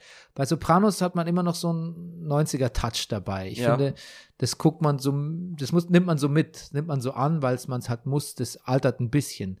The Wire eigentlich nicht und deshalb knüpft so dieses We Own the City auch so nahtlos an Leute an, denen The Wire gefiel, weil es halt einfach so, ja, so unflinching nennt man das. Also ohne Kompromisse einfach in diese Welt gehst du da rein. Super, und das möchte ich ja. Ja. Und äh, John Bernthal ist ist echt geboren für diese Rolle. Der hält am Anfang der ersten Folge, das ist wirklich kein Spoiler, hält da eine Rede vor so jungen Polizisten, der so sagt, wie stehen wir denn jetzt zu, ähm, zu Gewalt im Job und zu, ähm, wie geht man denn um mit den Leuten und so. Und er argumentiert eigentlich, ja, ich verstehe schon, dass ihr Leute verprügeln wollt und so und ich verstehe schon, dass euch das nervt und so, aber macht mal, machen wir lieber nicht, weil das ist ungünstig für unser Standing, bla bla etc. Und es wird halt so undercutted mit also Szenen von Polizeigewalt und so. Also gar nicht so viel zu verstehen, gar nicht so viel, gar nicht so kontrovers oder so, alles ganz plausibel, aber das ist so, das ist, das ist einfach, das ist Fernsehen, das ist meisterliches Fernsehen, Mhm. wie, wie, wie, wie die das machen. Die, die können das einfach. Mhm. Also das ist eine, eine wunderbare Serie. Ähm, Sehr gut. Kann ich dir nur empfehlen. Läuft auf HBO und Ja. vermutlich dann auch auf Hulu oder ja, wie heißt es dann? Sky Go, Sky to Go oder so. Ja. Ja. Reden Ja. wir noch über Rothaniel. Gleich. Es gibt, Gut. wir haben noch ein paar Sachen. Ui, ui, ui. Ich kann nur sagen, Winning Time Ja? ist so großartig. Ich, ich höre jetzt immer so Podcasts, wo die Leute sich darüber aufregen, was bei Winning Time hier, ah, das Spiel ging ganz anders aus. Äh, Jerry West hat was ganz anderes gesagt. Ähm, Dr. Buzz ist nicht so. Äh, Magic Johnson hat in dem Spiel eigentlich gut gespielt, nicht schlecht. Äh, Dr. J war eigentlich wirklich so ein netter Kerl. Also ich, überprüfe immer diese historischen Fakten Mhm. äh, von der NBA-Saison. Was, was war das? Neun, was? 69, 89? Ich bin mir nicht mehr sicher. Und ähm, das stört mich aber nicht, diese, ähm, diese fiktionalisierte, hyperbolisierte, völlig überdrehte Version der Vergangenheit ist, wie hat es jemand so schön gesagt, das ist wie das Multiverse. Das ist einfach, das ist einfach ein Paralleluniversum, in dem dieselbe Geschichte no, nochmal so ähnlich stattfindet. ist gut. Das ist so eine wunderbare Serie. Allerdings muss man sagen, dass Jerry West, also auch Ex-Coach der LA Lakers, geht jetzt vor Gericht, klagt. Ach, Also uns alles zu, Gibt Ärger. zu inakkurat. Ja. okay. Und auch Kareem, ähm, also ich muss auch zugeben, ich sage jetzt immer so Kareem, ne? Aber Kareem sagt mir, sagte mir eigentlich auch nichts, obwohl er einer, ich glaube, der einer der größten NBA-Scorer-Legende ist, die es je gab, sagte mir auch nichts. Jetzt kam er neulich in Dave vor, in der anderen Serie, die ich gucke, und jetzt eben spielt er eine Hauptrolle, also der Schauspieler, der ihn spielt, spielt eine Hauptrolle hier in, in Winning Time. Und Kareem Abdul-Jabbar ist eine sehr, sehr, sehr, sehr interessante Figur. Und vor allem, der schreibt auch so einen Blog. Und er ist auch nicht so begeistert von Winning Time, das muss man auch sagen. Aber er, er drückt sich, er ist so ein elaborierter Typ, das kommt auch in der Serie schon vor, er liest viel, ne, ist ja irgendwie zum Islam bekehrt und so, religiöser, gefühl, spiritueller Typ und so ein sehr nüchterner Typ. Und er, er liest viel und er schreibt viel und er ist, es ist ein, ist ein sehr interessanter Typ. Also auch seine, seine, seinen Blog, seine Seite li- liest man auch wirklich gerne. Auch, auch, auch toll über den mehr zu erfahren. Okay. Dann, Russian Doll ist zurück. Oh Gott, Bernie, das, ich, ich sehe solche Ankündigungen und äh, weiß, da ist was. Hast du Staffel was man 1 gucken kann. gesehen? Ich habe Staffel 1 gesehen, ja. Und fandest du auch ganz gut. Ich fand es ne? super. Ja. Ich fand den Schluss vielleicht nicht ganz so stark, aber ich fand es insgesamt sehr gut. Ich habe angefangen Folge 1 gesehen. Ich glaube, Mhm. ist ja schon alles auf Netflix, kann, Ja, ja. kann, man, kann man du- durchbingen. Und dachte, nicht schlecht, nicht schlecht, nicht schlecht. Ähm, mhm, gut, Russian Doll kenne ich so. Ja, ja, das ist doch witzig. Das ist doch witzig, dachte ich mir. Das ist doch echt witzig. Mensch, Natascha Leon, die ist halt schon auch cool, ne? Ist echt Mhm. eine coole, coole Haut. Ja, und dieses New York finde ich auch so toll. In, Ja, genau. Die, ihre Version von New York. Genau, ja, meine ich. Ja. Mar Margareta Lee mag ich auch gern und ach, das ist echt, das ist doch schon gut. Und Aber- da dachte ich, Aber ist mir jetzt eigentlich ist mir zu viel. Mhm. Ich bin raus. Ich dachte, ich kann nicht. Das, das ist mir die eine Serie zu viel jetzt. Ich kann ich dann, wenn ich wählen müsste, würde ich immer Slow Horses wählen. Mhm. Deshalb kann ich nicht mehr sagen als die erste. Mir ist das jetzt ein bisschen zu. Also jetzt glaube ich sind wir bei jetzt. Vorher waren wir bei so einem Time Loop. Mhm. Jetzt sind wir bei Zeitreisen. Mhm. Das ist mir ein bisschen zu viel jetzt. Es überfordert mich auch. Ich bin jetzt auch, weißt du, ich beschäftige mich geistig jetzt schon wieder so mit dem Multiversum, weil in ein paar Wochen, zwei Wochen kommt ja schon wieder Doctor Strange oder Multiverse of Madness. Da ist meine ganze Zeit, äh, meine ganze Zeitreise-Energie, chronologische Energie, chronische, chronolo, chronologistische, keine Ahnung. Meine ganze Zeitreise-Energie ist auf diesen Film konzentriert. Ich kann jetzt nicht noch Russian Doll gucken und da die, mal, die Logik bei Zeitreisen auch. Es geht nicht, es geht einfach nicht mehr. Ich habe mir überlegt, ich will eine Serie produzieren fürs deutsche Fernsehen mit Zeitreisen, in dem Leute in verschiedenen Akzenten sprechen. Und ich will dich dazu zwingen, sie zu gucken. Mit, Das und vor allem mit, mit wahnsinnig vielen Time Jumps, ne? Time Jumps. die man kaum, kaum kapieren kann. Weißt du, so jetzt sind wir wieder im Jahr 2014, jetzt, ja. Und am besten noch ein Prequel. Ja. Okay, dann muss ich noch was zu Halo sagen, ganz kurz, aber nur ganz kurz, weil bei Halo gibt es so eine Darstellerin, ähm, äh, eine Figur, die heißt Quan, ne? Ähm, also asiatischer Phänotyp, coole, coole Frau, ich glaube auch eine gute Schauspielerin, ähm, kannte sie nicht, undankbare Rolle. Und ich finde, man muss diesen Showrunnern teilweise zum Vorwurf machen, dass die können, wenn sie jetzt zum Beispiel so divers besetzen, und auch das machen sie ja gern mit, mit so asiatischen äh, Charakteren, dann müssen sie aber auch gucken, dass die, also klar, die wirkt nur cool und es ist so eine Kick-Kick-Ass-Frau und ich finde die auch ganz toll, aber da müssen die auch gucken, dass die nicht von der Hauptfigur krass ablenkt, weil sie sich natürlich total und dann auch den, den xenophoben und misogynischen, misogynen Hass von dieser Fan, von so Fanbase, in dem Fall von so einer Halo-Fanbase, zuziehen, die sagen, warum müssen wir die die ganze Zeit gucken, wir wollen den Master Chief sehen. Dann muss man die auch entsprechend platzieren, finde ich. Da muss man die auch ein bisschen schützen. Man kann die nicht einfach nur sagen, das ist jetzt unser zweiter Hauptcharakter und äh, Du redest jetzt inhaltlich von, in der Halo. Serie. Ja, genau. Ja. Und dann habt ihr Pech, wenn ihr den Master Chief jetzt nicht gerade seht. Ist ja klar. Bisschen bei Star Wars auch, wie man diese Sache mit, mit, mit Rose in The Last Jedi, ähm, dass man die ja auch furchtbare Anfeindungen bekommen hat.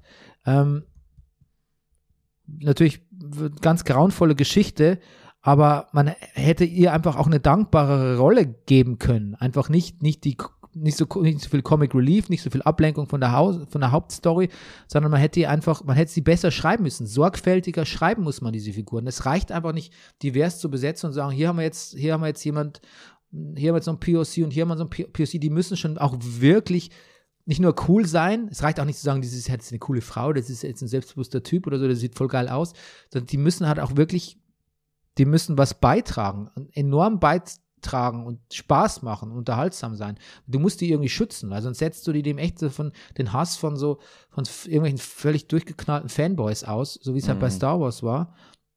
Oder wie es jetzt auch so ein bisschen bei Halo ist, dass die halt sagen, ich will keine Quan mehr sehen, ich will den Master Chief. Mhm. Und um ehrlich zu sein, ich will auch mehr Master Chief. Und mit mehr Helm auf. Aber ich gucke eigentlich. Aber weil es nicht so gut geschrieben ist. Ja, es ist dann, ja, es ist allgemein nicht so gut geschrieben. Okay. Gut geschrieben ist Atlanta? Atlanta. Ähm, und zwar auch wieder so, wo ich immer denke nach jeder Folge, okay, jetzt, jetzt brauche ich eigentlich, ich brauche jetzt wieder, eigentlich brauche ich jetzt ein bisschen zwei Wochen Erholung von Atlanta. Ich, ja. Und dann gucke ich es aber wieder und dann denke ich doch wieder, ach, es ist wunderbar. Und dann denke ich, ach, das ist aber schon echt, ah, das tut doch echt weh. Ich, Bernie, und ich glaube, das führt bei mir manchmal zu, das, das, da zögere ich manchmal. Ich, äh, nicht zögere nicht, aber es, ich verstehe das total. Ähm, ich bin, ich bin, die letzte Folge habe ich noch nicht geguckt. Die von, die heute oder die von, Äh, die von letzten Freitag. ja, du hast jetzt wieder eine gesehen, wo, du, du hast wahrscheinlich die gesehen, wo die, ähm, wo kam die jetzt überhaupt vor? Die kam gar nicht, kam die vor? Die ganzen Earn und, und Paperboy und so? Nein, kam nicht vor. Ja, genau. Meine, nein, meine letzte ist die, worum es, ähm, die, ähm, genau, das über die die, letztes Mal schon ein bisschen geredet haben. die, äh, die, ja, wo äh, jemand erstreitet, dass er äh, vor Gericht erstreitet, Geld zu bekommen von jemandem, dessen ähm, Großvater äh, Sklavenhalter war. hm. Es gibt, es geht dann jetzt schon wieder weiter mit unseren Hauptfiguren Mhm. und in der letzten Folge geht es so ein bisschen um die Modeindustrie. Okay. das ist eine wahnsinnig gute Folge. Das ist extrem gut, aber sie ist auch, sie hat auch wieder so viele Sachen dabei, wo man denkt so, uiuiuiui, hits close to home. Mhm. Ein kurzer Spoiler trotzdem für dich, weil ich glaube, das ist nicht der, das ist nicht eh nicht die Haupthandlung, aber es ist so, äh, Darius will unbedingt in einem nigerianischen Restaurant essen und die sind halt mit so wirklich so fancy Modeleuten zusammen und der geht da mit einer hin, die findet eins und das ist auch total gut und er, er, er, er, er buddied up mit der, mit der Inhaberin, weil die auch irgendwie nigerianische Vorfahren hat und so und das Essen ist gut und alles passt und er freut sich, dass es sowas gibt in London Mhm. und irgendwann dann kommt er aber dann zwei Wochen, eine Woche später oder ein paar Tage vielleicht sogar, oder, nee, es muss ja eigentlich Zeit vergangen sein, dran vorbei, das Restaurant ist dicht, die Inhaberin ist weg und ähm, die, mit der er da war, diese Marketingfrau, hat so ein äh, Streetfood-Truck daneben aufgemacht und verkauft jetzt dasselbe Essen, so Streetfood. Viel teurer und ohne nigerianisches Personal, aber Hm. nennt es halt genauso und bietet ihm dann sowas an. Und dann kommt so ein Moment, finde ich, den kann echt nur Atlanta. Und er sieht das und er ist eigentlich echt schockiert. Und er wirft das Essen dann auch weg und sagt so, nah man, I can't do this. Und in dem Moment, wo er das Essen wegwirft, auch irgendwie zurecht, ne, kommt so eine Londoner Joggerin vorbei und sagt so, ey, das kann man aber recyceln, ja. Tja. Und es ist halt nix, es ist halt nix so eindeutig bei Atlanta, ne? Man kann sich, man würde sich so gern, man, wird, man wäre so gern so ein Distinktionsgewinner und immer wieder sagen, ja, wacker Typ, blöder Typ, Idiot, kann ich mich abgrenzen, die armen Hauptfiguren und so. Aber nix ist so eindeutig, nix, man geht, man ist nicht unbefleckt, ne, in dieser Serie. Man geht da nicht mit einem heilen Gewissen raus, finde ich. Ja. Ja. Und in ein bisschen eine, ähnliche Kerbe schlägt schon auch vom, vom, vom Gefühl her für uns Weiße, schlägt schon auch, und jetzt kriege ich endlich den Bogen hin, auch Rothaniel, oder? Ja. Wie meinst du? Guckst du das als Weißer und, und, und denkst so, ah ja, okay, mhm, mhm, mhm. oder denkst du, b- bist du so ein bisschen als, also Ro- Rothaniel, dazu müssen wir vielleicht noch mal kurz Genau. erklären, was es ist eigentlich. Rothaniel ist ein Stand-up-Comedy-Special. Jared, Jared Carmichael, glaube ich. heißt Genau, von jemand, der mit zweiten Vornamen Jared heißt. er. Mhm. Äh, Gerard spricht das, glaube ich, aus. Ja, äh, Carmichael. heißt er, ja, du hast recht. Ähm, genau, ist auch auf HBO. Ähm, ja, das ist, soll ich sagen, es ist, also es ist ein sehr spezielles Stand-up. Es ist, äh, er setzt sich hin. Ich liebe übrigens, muss ich wirklich mal sagen, um das mal vorneweg. Es war wirklich eine unglaubliche Freude, das zu gucken. Ich will jetzt inhaltlich gar nicht so viel spoilen. Es war eine unglaubliche Freude, das zu gucken, im Sinne von, was man sehen kann, was Stand-up-Comedy kann Ja, was Stand-up-Comedy kann. Und er ist jemand auf der Bühne, was ist eher, es ist Storytelling-Comedy. Er erzählt Geschichten, er erzählt, im Grunde genommen, er legt seine Familiengeschichte offen. Und er sagt auch zum Publikum, direkt am Anfang, er macht den Raum direkt ganz zu Anfang auf. Und er macht das nicht über einen Witz, sondern er sagt es ganz einfach. Das hier Ganze funktioniert nur, wenn wir hier eine Familie sind heute Abend.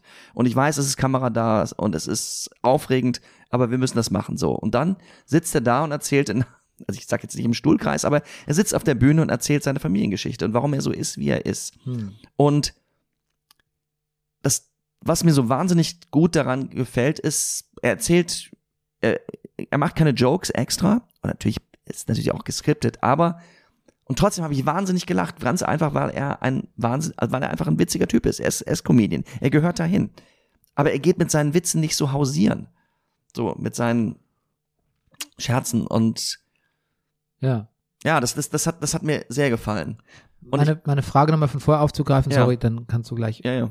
Aber fühlst du dich nicht so ein bisschen intrusiv? Denkst du nicht so, als Weißer, gehöre ich da eigentlich dazu, zu diesem Familienkreis, zu diesem Stuhlkreis, der jetzt dazuhören soll? Man sieht sein Publikum sonst im Saal nicht so gut. Aber ich glaube, es ist, es, glaube ich, er hat ein sehr schwarzes Publikum. Ich glaube aber auch, So, dass so spricht das zumindest an, ja. Weiße da sind. Ich weiß nicht, mich hat es natürlich irgendwie gefreut, dass er einen, weißen Freund hat. Ähm, fand, was irgendwie, wo ich kurz mal so aha gedacht habe, ist, dass er glaubt an die Black Family und sagt, er möchte, dass schwarze Frauen mit schwarzen Männern schwarze Kinder haben. Bei Schwulen, zwei Schwulen wäre es ja egal, die werden keine äh, Babys haben. Ich, ach so, und was, also so, ich weiß nicht, ob das jetzt eine Aussage gegen interracial Beziehungen sind. Ich, ich fand es war so ein bisschen, Ja, aber selbst, Aber- selbst wenn, dann beurteilst du oder wir beurteilen es durch unsere weiße, aufgeklärte, mega liberale Brille und sagen, Hä, was kann man denn gegen interracial Beziehungen haben und so. Mhm. Und das meine Ja, ja. ich eben, das verstehst du, glaube ich, nicht, Ja, ja, oder vielleicht. ich nicht, wie man das aus, aus schwarzer Sicht sieht Mhm. irgendwie. Was da mit, Ich- also ich, ich glaube, man kann es zum Teil, man denkt, man könnte alles, findet alles Ja, gut, plausibel klar. nachvollziehen, aber ich glaube, man, man, man kann nicht alles. Ich glaube, Sowieso nicht. Ich, es richtet sich nicht, Aber nicht zum- primär an Leute wie uns, glaube zum ich. Club zu gehören, das ist jetzt. Darum geht es übrigens bei Atlanta auch in dieser Fashion-Folge und eigentlich Ja. in der ganzen Staffel, dass Weiße zum Club gehören wollen. Das Eben. ist eigentlich das neue Thema von Atlanta in dieser Das ist Staffel. vielleicht das neue Sehgefühl, dass ich was gucke, wo ich weiß, okay, ich gehöre nicht zum Club. Es Ja. unterhält mich, es unterhält mich trotzdem. So. Das ist ja voll okay, aber das ist Ja. die Parallele zu Atlanta, die ich ziehen Ja, ich glaube, genau. Ich glaube, ja, das, das stimmt. Das kann ich nachvollziehen. Wobei der natürlich ein bisschen mehr, der ist natürlich inklusiver. Mhm. Gerade sagte ich noch das Wort intrusiv, aber um es mal ins Gegenteil zu verkehren, der ähm, Gerard ist natürlich inklusiver wie, wie At Atlanta will dir schon erstmal einen Schrecken einjagen, als, Ja. als Weißer vor allem auch. Aber Ja. auch als Schwarzer, glaube ich. ja, ja. Ähm, Ähm, genau, aber sprich weiter. Genau. Und das Verrückte ist, ich weiß noch, wir haben in der Pandemie geguckt, oder ich habe, wir haben beide geguckt, Bo Burnham, haben auch drüber geredet, Inside. Mhm. Und drüber gesprochen und weil es auch bei The Ringer gesagt wurde, so, das ist ein bisschen so, so, so, so, so, ein, so ein Game Changer, so, so ein, so ein Stand-Up-Programm. Also im Grunde genommen, ich glaube, es hatte jemand gesagt, Stand-Up, das, das wird dieses, irgendwie sind wir, kommen wir jetzt weg von diesem einen Mann an Mikrofon oder eine Frau an Mikrofon, ein Comedian an Mikrofon. Ähm, es ist irgendwie, Stand-up kann, kann viel mehr. Und dachte ich, interessant, so, jetzt sehe ich jemanden, der wirklich auf der, einfach wieder auf der Bühne ist. Natürlich wir können, haben wir nicht ewig Pandemie, wir können es ja nicht alle einschließen. Und erzählt Geschichten und es fühlt sich wieder an wie einfach ganz normal Stand-up-Comedy. Und trotzdem ist es anders. Und ich weiß, du hast mir das zwischendurch gesagt, aber ich habe es zwischendurch vergessen. Und es hat mich am Ende, als es dann kam, wirklich umgehauen. Aber das ist ja Regie, Regie Bo Burnham bei dem Programm Rothaniel. Und Nee, das habe ich dir gar nicht gesagt, glaube ich. ich glaube, ich weiß nicht, oder du hattest es mir geschrieben. Auf jeden Fall, irgendwie hatte ich es vielleicht auch schon mal gehört. Ich war, ich war ganz baff, dass es Bo Burnham ist und es macht aber auch letztendlich total Sinn, dieses, diesen, diesen Grad der Veräußerung zu erreichen in so einem Stand-Up-Programm. Ich finde wichtig, was du am Anfang gesagt hast, dein erster Satz war, was Stand-up-Comedy eigentlich auch alles kann. Ja, Weil Stand-up-Comedy, wenn du da nicht tiefer gehendes Interesse hegst, sondern einfach auf diese, auf so eine Stand-up-Comedy-Veranstaltung in Berlin irgendwie gehst, so am Wochenende so, dann, so geht's ja zu mir zumindest, dann denkst du, okay, ich habe jetzt gesehen, ich habe jetzt drei Veranstaltungen gesehen, ich weiß jetzt, was Stand-up-Comedy ist und der Horizont ist nicht besonders groß. Es sind fast nur Dudes. Ähm, die meisten erzählen von ähnlichen Topics, äh, machen Quatsch mit Publikum ähm, und haben eine ähnliche Attitüde. Also die Bandbreite ist nicht besonders groß. Und das, das tut eigentlich, das, diesen Querschnitt zu ziehen, tut dem Medium eigentlich Unrecht, weil so viel mehr möglich ist. ja. Und das, das zeigt dieses, dieses Stand-up-Special. Ja, und ich glaube, Benny, das, was, das Bild, was du von den, als du mal mit warst, also im, oder als du Ich hingegangen war ja bist, oft bei, mit. Ich war ja oft, oft mit, bei, du warst schon, du kennst schon einiges im, im, in der, sag ich mal, etwas alternativeren Comedy-Szene in Berlin, die sich gerade wächst und größer wird, natürlich durch Corona unterbrochen, aber trotzdem gewachsen ist mit Mad Monkey Comedy Room und, und, und Tati und anderen Locations und Couscous Comedy, Deriva. Ähm, das ist ja, das ist ja noch sehr gut. Ich weiß nicht, wir haben jetzt über Xavier Nadu kurz geredet. Ich weiß nicht, ob du den, den Oster-Comedy-Twitter-Skandal mitgekriegt hast mit Joyce Ilk und Luke Mockridge. Nee, Ähm, ja, wo Joyce Ilk äh, mit, ja, du äh, äh, ein Bild gepostet hat, äh, wo sie neben Luke Mockridge liegt äh, und äh, hat Freunde vor Ostern sinngemäß hat jemand von euch Eier gefunden? Ich habe nur KO Tropfen gefunden. Und sagt, du lieber Himmel, was also so und dann natürlich dafür ein, ein Shitstorm bekommen hat, zu Recht, wo dann diese Com Comedians zurückbeißen mit einem, ja, aber Comedy muss doch alles dürfen, das ist halt ein Witz, Leute, ist ein Witz, Comedy muss alles dürfen und dann denkt man, Freunde, ja, Comedy darf alles dürfen. Aber das ist das, was bei euch dabei rauskommt, wenn Comedy alles darf. Das, das ist das, dieser Bullshit, dieser, Ja, es ist ja nur eine Ausrede. Es ist ja, Ja. letztlich, letztlich mache ich Comedy für einen Witz und einen Applaus. Und wenn ich dann Scheiß-Comedy mache, dann sage ich, Comedy muss alles dürfen. ja, Comedy darf alles, wenn es zielgerichtet ist. Wenn ich, wenn ich was damit verfolge, wenn ich was erzählen will, wenn ich so ein bigger Picture habe, finde ich, dann, dann kann ich so argumentieren. Aber nicht das ist ja immer nur eine Ausrede dafür, wenn ich irgendwie, wenn ich mir halt nicht genau überlegt habe, was ich da will. Und ich finde, an Comedy, man kann Comedy natürlich nicht vorwerfen, vorwerfen, dass Comedy irgendwas für einen schnellen Witz macht, ne? Das wäre so ein bisschen verquer. Aber ich kann zumindest sagen, es ist nicht die Comedy, die, das ist nicht die Comedy, die, die brauche ich, die mich interessiert Nö. einfach. Ist ja, genau. Ja. Verstehe ich total. Hast du noch Ich finde es sehr interessant, was Passun, unser Freund Passun Ajant, dazu gepostet hat. Sagte, sowas, so ein Post, sowas kommt dabei raus, wenn Stand-Up-Comedians noch nie auf einer Open Stage waren, bei einem Open Mic. Weil, ich, Reading the Room? You're reading the room. Ich glaube, dass du für solche Gags, das, das, das, so ein Shitstorm medial auszuhalten, ist eine Sache. In einem Raum zu stehen mit 50, 100 oder 20 Leuten und, und du gespielt kriegst, boah, also was, was ein Scheiß, das ist auch nochmal was anderes. Du, ich glaube, so Open Stages sind gut, um sich einzunorden. Behaupte ich mal. Ja, aber dann vielleicht manchmal auch irgendwie nicht, weil ich merke so bei diesen, was ich interessant fand, an, als wir in, in diesem Open Stage die, ähm, ähm, Kabarett, ähm, nämlich der Scheinbar damals waren, da musste man schon irgendwie auch, da war das Publikum nicht so geeicht drauf, dass sie dich jetzt lustig finden. Da musste man sich schon ein bisschen, musste man Mhm. schon ein bisschen fighten. Wenn du manchmal auf so eine Comedy-Bühne gehst und die Stimmung ist und das sind alle so aufgeheizt und so, dann kannst auch, eh- dann kannst auch echt quatschige, könntest du auch so einen quatschigen Rape-Joke erzählen Ja. und das Publikum wäre so, yeah, ist voll witzig hier, Ja, voll, voll edgy und so. Oder der Blaubach-Effekt setzt ein. Okay, Wir auf den wollen wir nicht näher Nee, eingehen. gut.